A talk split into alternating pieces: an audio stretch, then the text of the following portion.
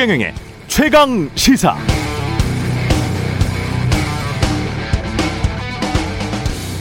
지금 집이 경매로 붙여지면 무주택자 어떤 가족이 사는 게 아닙니다. 조세회 피처 델라웨어주의 우편번호 하나 있는 유령 회사가 집이 어떻게 생겼는지 보지도 않고 그냥 막 사요. 사서 대충 꾸민 다음에 세 주려고 투자 목적으로 투기적 양상의 부동산 시장과 집값 폭등 이로 인한 전 세계적 불평등 심화에 대한 심층 기사들이 쏟아져 나오고 있습니다. 방금 읽어드린 내용은 지난 주말 영국 파이낸셜 타임즈의 기사 한 대목인데요. 이 기사에서 파이낸셜 타임즈는 코로나19 이후 부동산 폭등과 불평등 심화에 직면한 전 세계 정책 당국자들의 고민을 두 가지로 요약했습니다. 1. 부동산이 너무 올라 버려서 앞으로 폭락하면 이를 어떻게 해야 하냐는 고민. 2. 이로 인해 집 없는 청년 세대와 집 있는 기성 세대 간 세대 갈등 양상을 어떻게 해결할 것인가 하는 그런 고민.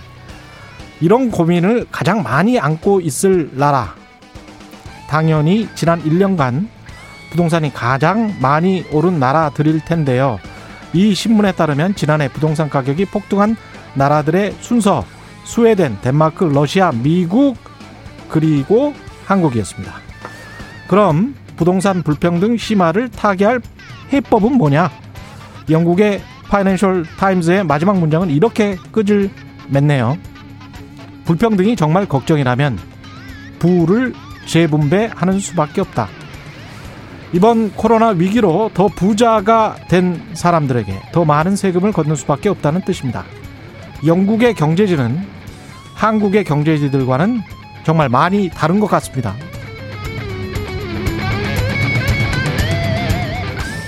네, 안녕하십니까. 6월 28일 세상에 이익이 되는 방송 최경련의 최강 시사 출발합니다. 저는 KBS KBS 최경령 기자고요.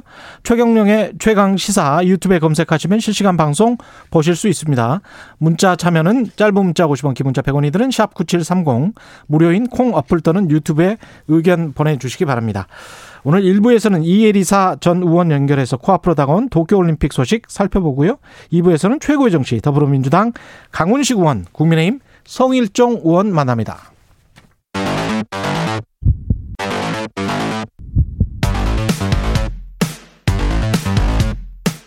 오늘 아침 가장 뜨거운 뉴스 뉴스 언박싱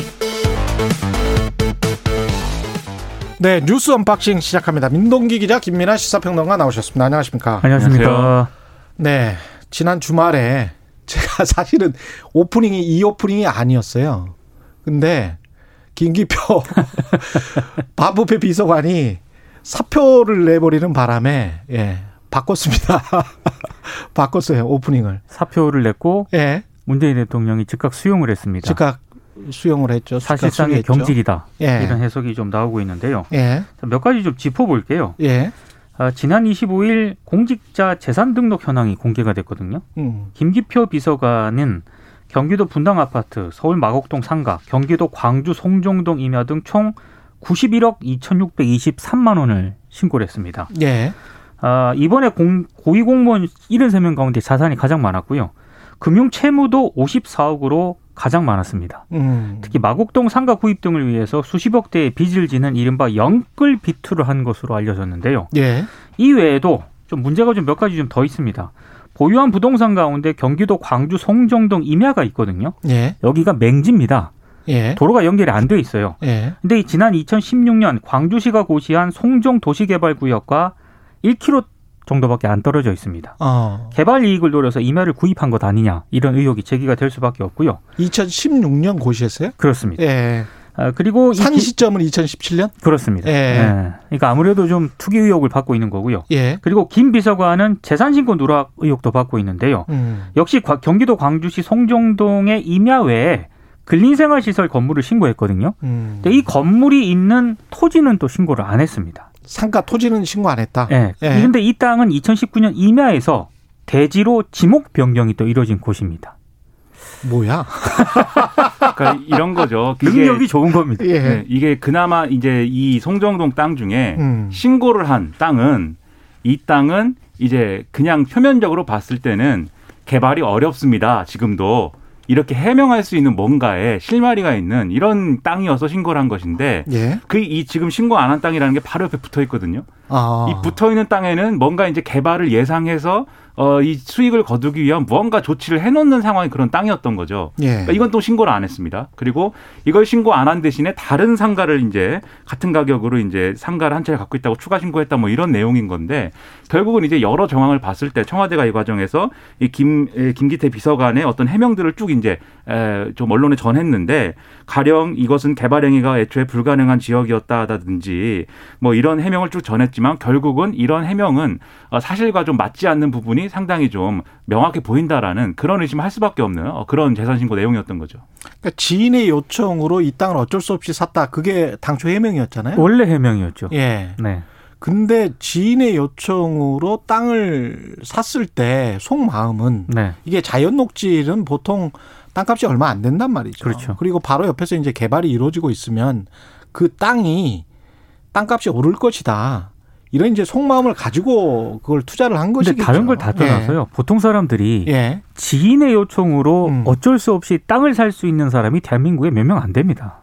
그리고 땅을 저 같은 사람들이 이제 예. 지인이 요청하면 땅을 사나 이렇게 좀 의문을 가질 수밖에 그렇죠. 없는 게 예. 그냥 돈을 꿔주든지 음. 아니면 정말 그분이 어려운 분이면 돈을 뭐 줄 수도 있는 거 아닙니까? 그렇죠. 굳이 그 예. 사람이 가지고 있는 개발이 앞으로도 안 될 것이라고 지금 해명해야 되는 음. 도로가 연결되어 있지 않은 이러한 맹지를 왜 그 지인이 어렵다는 이유만으로 음. 그것을 왜 덜컥 사는지 앞으로 이 땅이 오를 가능 땅값이 오를 가능성이 있다라는 믿음이 없이 어떻게 그럼- 이 땅을 살 수가 그럼요. 있는지 이건 이제 이해가 안 되죠. 그다음에 이제 재산 신고한 거를 보면 이거는 결국 땅값이 공시가로 나오기 때문에 특히 이제 자연 녹지랄지 뭐 임야 이런 것들은 주변 시세에 비해서 턱없이 낮게 평가돼 그렇죠. 있거든요. 네. 그러니까 보통 뭐 5분의 1, 뭐 심한 곳들은 10분의 1, 뭐 이런 곳 이런 곳이기 때문에 이 사람이 지금 90억 정도의 뭐 채무까지 포함해서 90억 정도의 자산을 가지고 있다.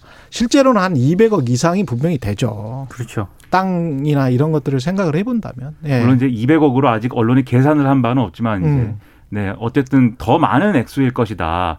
라는 이제 심증이 들고 그럼 여기서 문제가 되는 게 두 가지입니다. 첫째는 그동안 어쨌든 계속 부동산 문제에 대해서 부동산 투기나 이런 것들에 대해서 이 정권과 여당이 상당히 정치적인 부담을 많이 느껴왔기 때문에 가령 국회의원들이 예를 들면 자기들이 억울하다고 얘기할 만한 사연도 있는 그런 농지법 위반이나 이런 것들에 대해서 지금 탈당 요구하고 막 이런 국면 아닙니까? 그랬었죠. 그런데 왜 이런 이제 이 문제를 안고 있는 사람이 어떻게 반부패 비서관이 된 건지 첫 번째로 의문이고 두 번째 이거 그냥 재산 신고 내용을 쭉 보고 나서 아 이것이 뭐 투기는 아닌 것 같다라고 청와대가 판단했다는 것인데 그럼에도 불구하고 반부패 비서관이 해야 되는 업무라는 게 있지 않습니까? 그렇죠. 이런 뭐 공직자들이나 이런 사람들의 어떤 여러 가지 부패나 비위 혐의 뭐 또는 어 나아가서는 이제 좀 대통령 주변 인물들의 어떤 그러한 관리 이런 것들을 해야 되는 자리일 텐데 이런 어떤 흠을 안고 있는 상황에서 이런 의혹이 제기되는 상황에서 반부패 비서관으로서의 역할을 할 수 있는 인물이었는가 애초에 그래서 종합하면 청와대의 검증 시스템은 어떻게 돌아가고 있는 거냐 이런 의문을 언론이 제기할 수밖에 그 없는 거죠. 타임라인상으로도 좀 이해가 안 되는 대목이 분명히 있습니다. 예. 이 김기표 비서관 임명 20일 전에요. 음. 정확하게 3월 11일인데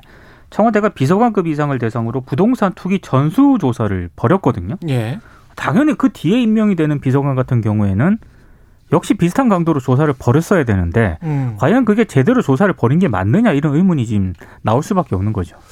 좀 이해가 안 되는 게 보통 비서관 정도 되면 우리가 인사청문회를 하면은 국회의원들한테 제출되는 조난자료 비슷한 게 그렇죠. 있습니다. 그래서 그게 보통 한 후보자가 100페이지 가량 돼요. 100페이지가 넘는 경우도 있고.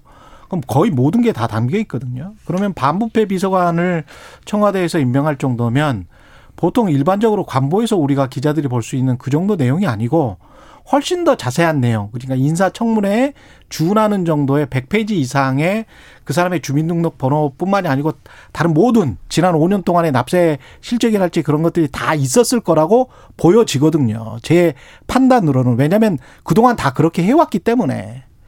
근데 그걸 보고 이런 땅을 보고 가서 중앙일보가 이거 단독 보도를 처음에 했잖아요. 네. 그러면 한두 번 물어봤으면 뭐 본인이 지인의 요청으로 어, 뭐 어쩔 수 없이 사게 된 땅이다라고 본인은 그렇게 해명했을지라도 청와대에 청와대가 한두 번의 간략한 전화 취재만 했다고 하더라도 아니면 현지에 가서 어떤 확인만 했다고 하더라도 이게 문제가 충분히 될 수 있고 송정지구 같은 경우는 네. 꽤 오래됐어요, 사실. 이거 개발한다고 이야기한 게. 그 더더군다나 이게 부동산 투기 음. 의혹이 제기된 거는 주말이지 않습니까? 그렇죠. 근데 김 비서관이 임명이 된 건 지난 3월이에요. 예. 이 지난 3월일 분명히 기억하시겠지만 LH 파문 그렇죠. 때문에 그렇습니다. 온 전국이 LH 파문 전국으로 뒤덮일 때인데 음. 이 검증을 제대로 안 했다는 거는 이해가 안 갑니다. 그러니까 중앙일보 기사를 아주 이- 그 중앙일보 단독 기사는 아주 세밀하게 잘 취재를 한 좋은 기사예요. 근데 그 정도의 물론 좋은 기사긴 하지만 그 정도의 기사를 기자가 쓸 수 있는 상황이라면 청와대는 충분히 검증을 할 수 있었어야죠. 예. 이거 이제 중앙일보만 쓴 것도 아니고 사실 음. 이른바 이제 조선 비즈라든지 예. 이런 데서도 이제 자체 취재를 해서 단독 기사 쓰고 이랬거든요. 네. 아마 오늘 어제 이게 사, 사표 수리가 안 됐으면 이번 주 내내 이 얘기를 했었어야 될 겁니다. 아마. 그럴 수밖에 없죠. 네. 예. 그 빨리 사표 수리한 것은 다행인데 하지만 검증 시스템에 큰 구멍이 있다. 이것은 명확해 보입니다. 예. 최재형 감사원장이 오늘 사표를 내고 윤석열 전 검찰총장은 내일 출마를 하는가요? 그러니까 오늘 최재형 감사원장은 원장직에서 물러날 예정입니다. 이게 예. 정확하게 본인 입장이 나온 건 아닌 그런 상황인데요. 음. 어제 서울 서대문구 한 교회에서 예배를 마친 뒤에 나오는 거를 기자가 딱 포착을 하고 물었어요. 예. 그러니까 오늘 사퇴하냐 물으니까 최 감사원장이 고개를 끄덕였다라고 하고요. 고개를 끄덕였다. 예, 다만 대권 도전에 대해서는 더 고민해야 한다 이렇게 얘기를 했다고 합니다. 그러니까 아무래도 이 감사원장으로 재직을 하다가 곧바로 정치에 뛰어들게 되면은 비판을 많이 받지 않겠습니까? 그렇죠. 예. 그래서 최소한의 시간을 좀 어, 벌려고 하는 것 아니냐라는 그런 해석이 나오고 있고요. 그래서 오늘 감사원장직을 그만두더라도 뭐 당장에 뭐 대권에 도전하겠다 이런 입장을 밝히지는 않을 것으로 전망이 되고 있습니다. 그러니까 본인의 사퇴의 변은 충분히 이제 얘기할 수가 있어요. 예를 들면은 이 월성일록이 이 폐쇄 감사와 관련돼서 뭐 이 정권이 여러모로 협조하지 않았다든지 그 과정에서 뭐 여러 가지 유형 무형의 뭐 압력이 있었다든지 그리고 본인이 감사위원 제청을 거부한 김호수 검찰총장이 검찰총장으로 임명이 됐다든지 이런 여러 가지 문제에 대해서 내가 이 정권의 그러한 철학에 동의할 수 없어서 감사원장을 할 수가 없다.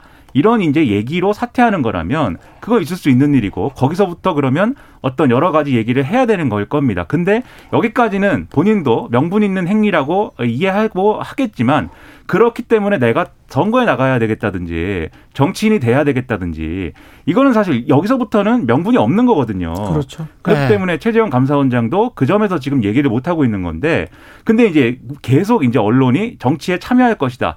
대선에 나갈 것이다라고 의심을 하는 것은 주변에서 계속 그런 얘기가 나오기 때문이고 그 얘기의 어떤 내용이 굉장히 구체적이기 때문입니다. 그래서 뭐 예를 들면은 이제 여기 최재형 감사원장이 부친이 이제 최영석 예, 전 해군 대령인데 여기 가가지고 이제 뭐 아버지에게 이제 허락을 받기 위해서 아들이 가는 길을 뭐 이렇게 예. 어, 격려해 달라고 했다든지 음. 뭐 이렇게 이런 얘기가 구체적으로 나오고 그리고 이제 심지어는 이 대권 도전은 좀 기간을 두고 선언을 하겠지만 선언을 하고 나면 국민의당은 좀 더 빨리 결정할 것이다 막 이런 얘기도 나오고 예. 그런 얘기들에 대해서 최재형 감사원장 본인이 뭐 근거가 없다거나 사실이 아니다라고 얘기도 안 하거든요. 음. 그러니까 사실은 이제 정치 참여는 기정사실화 되고 있다라고 다들 이제 보고 있는 거죠. 최문순 강원도지사 같은 경우에는요. 이 최 원장이 감사원법 제 10조를 위반했는지 조사를 감사원이 해야 된다라고 주장을 하고 있거든요. 예. 감사원법 제 10조는 정치운동의 금지 조항입니다. 음. 그러니까 실제로 감사원장으로 있으면서 이 조항을 위반했는지를 감사원이 즉각 조사를 해야 되고 그 결과에 따라서 필요시 징계부터 받아야 한다라고 지금 주장을 하고 있습니다. 그러니까 이런 식으로 이 사정기관, 권력기관의 이제 수장들이 선거에 나가면은 반드시 부딪히는 논란이 이런 논란이죠. 그러면 그렇죠. 현직에 있을 때 했던 수사나 감사 이런 것들의 정치적 의도가 없었냐 예. 이렇게 따지게 되는 것이고 음. 그리고 이제 일각에서는 지금 이제 어, 사퇴 후 90일 동안 이제 정, 이런 이제 선거에 못 나가게 돼 있는 그러한 이제 법이 있지만 이 기간을 더 늘려야 된다 이런 주장도 나오는데 이것도 사실은 법적인 쟁점이 있거든요. 이게 너무 직업 선택의 자유. 그렇죠. 예. 너무 제한을 하면 그러한 이제 헌법상의 가치에 위배되기 때문에 음. 이게 논란이 되는 것인데 결국 그러면 사회적 합의라는 게 필요한 상황이지 않는가 이런 생각입니다. 그래서 사회적 합의라는 것은 예. 이런 식으로 어떤 사정기관이나 권력기관에 수장을 했던 사람이 선거에 나가면 그 결과는 어, 우리 사회는 어, 인정하지 않고 매우 바람직하지 않은 그러한 결과만 낳게 될 것이다라고 이제 인정하는 게 필요한데 그걸 잘하려면 언론이 잘해야 되거든요. 언론이 네. 잘하고 있지 않는 것 같아서 평론가는 조금 슬픕니다. 아, 평론을 잘해 주십시오. 평론을 네. 언론이 잘못하면 또 평론이라도 제, 잘해야지. 제, 저부터 잘해야 되는군요. 네. 윤석열 전 총장은 내일 출마 선언을 하는데 이 윤봉길 기념관을 편법으로 빌렸다는 논란 오늘 경향신문이 보도했습니다. 그러니까 대관 신청서에 예. 사용 목적을 쓰잖아요. 음. 거기에 세미나 및 기자회견으로 적어서 허가를 받았다라고 하거든요. 세미나믹 기자회견. 예, 근데 이거를 원래 대관 신청서는 이벤트 업체가 냈는데 이 업체 대표가 윤 전 총장의 아내의 2009년 고려대 미디어 학원 퇴고의 과정도 동기라고 합니다. 예. 그래서 그런 부분이 또 논란이 되고 있고요. 근데 지금 윤봉길 기념관 쪽에서 이 대관 업무 담당하는 실무자가 뭐라고 얘기를 했냐면은 이 대선 출마 선언식은 정치적 목적의 행사이기 때문에 대관 허용 목적에 부합한다고 보기 어려운 측면이 있다. 그래서 만약에 에, 그렇게 신청을 처음부터 어, 했다면 했다면은 굉장히 신중하게 검토를 했을 것이다라고 얘기를 했는데요. 에, 관련해서 또 윤 전 총장 측이 해명을 했는데 예약 과정에서는 장소가 변경될 가능성이 있고 음. 행사 보안을 위해서 세미나 및 기자회담회로 적었다. 예. 근데 예. 이후에 본 계약 이전에는 윤석열 정치 선언 행사라는 사실을 미리 밝히고 대관 비용을 지급을 했기 때문에 별 문제 없다. 이런 입장을 밝혔습니다. 아직도 그 사적인 조직에 의해서 움직이는 거는 확실하네요. 그러니까 부인 김건희 씨의 지인이 운영하는 이벤트 업체를 통해서 네. 대관을 했다는 거는 어떤 공당처럼 어떤 시스템적으로 움직이지는 않는다. 그렇습니다. 예. 이제 지금 캠프다 이렇게 구성된 것도 사실은 소수 인원만 지금 모여 있는 상황이어서 예. 그래서 뭐 이번 주에 그래서 새롭게 보강을 하고 다시 음. 이제 또 어 추가로 이제 선임을 하고 이런 과정을 거치고 이 선언을 하고 나면 본격적으로 뭐 대형 캠프를 꾸린다 이렇게 얘기를 하는데요. 예. 그래서 지금 이 대관 문제가 뭐 그냥 실무적인 어떤 뭐 문제였는지 아니면 뭐 어떤 문제였는지는 추가로 봐야 될 것 같지만 음. 어쨌든 출마 선언 이후에 그러면 정치인 윤석열이라는 존재가 예. 어떤 존재로 국민들에게 각인될 수 있느냐 이게 핵심이니만큼 출마 선언에 어떤 메시지가 담기는가가 아마 다 평가의 대상이 될 겁니다.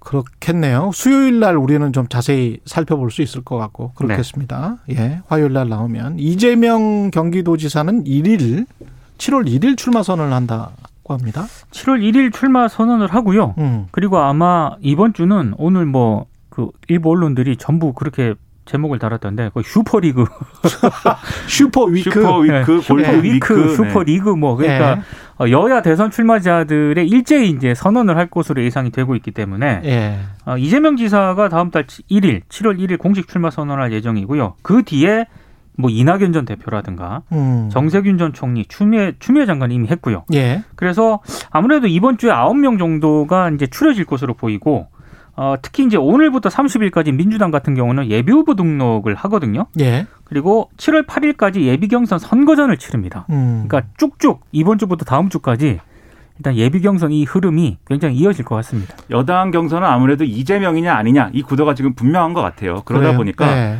정세균 전 총리랑 이광재 의원이 오늘 뭐 어떠한 뭔가를 발표한다, 중요한 발표를 한다 이렇게 지금 예고를 한 상황인데 두 후보는 뭔가 같은 노선으로 함께한다라는 취지일 것이다 이렇게 예상이 되고 정세균 전 총리는 이렇게도 얘기를 했습니다. MBN과 인터뷰에서 본경선에 진출하는 여섯 명의 후보와 경쟁하면 과반 득표가 쉽지 않기 때문에 결선 투표가 이어질 가능성이 높은데 그러면 나머지 두, 이 1, 2위 후보 말고 나머지 네 사람은 자연스럽게 퇴장을 하고 그 사람들이 누군가를 지지한다는 방식으로 실질적인 단일화가 될 가능성도 있지 않겠느냐 이렇게 얘기를 하고 있거든요. 즉 예. 반 이재명 어떤 그러한 이제 단일화랄지 또는 이제 전선 이런 것들을 형성하기 위해서 정책과 가치 그리고 정치적인 어떤 행보 이런 것들을 다른 후보들이 맞춰 나가는 어떤 포석으로 이광재 의원하고 같이 지금 뭔가 발표를 하겠다 이렇게 얘기하는 것 같습니다.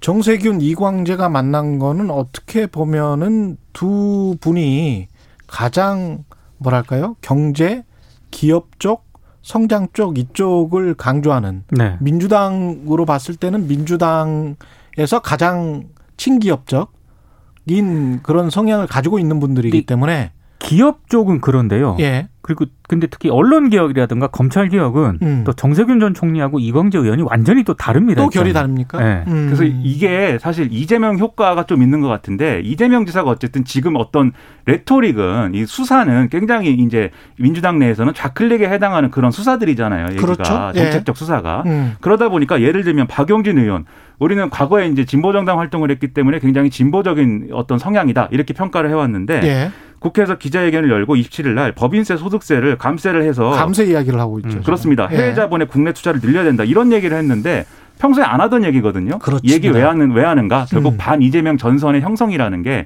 음. 이런 정책적 고리들로 이루어지고 있는 그림이 지금 그려진다. 이렇게 볼 수 있는 대목이라는 거죠. 차별화를 근데 무리하게 하면 본인 원래 색깔이 아닌 걸로 차별화를 하면 그렇죠. 또 이게 역풍을 맞을 수가 그렇습니다. 있습니다. 예. 뉴스 unboxing 민동기 기자 김민아 시사평론가였습니다. 고맙습니다. 고맙습니다. KBS 1라디오 최경영의 최강 시사 듣고 계신 지금 시각 7시 40분입니다.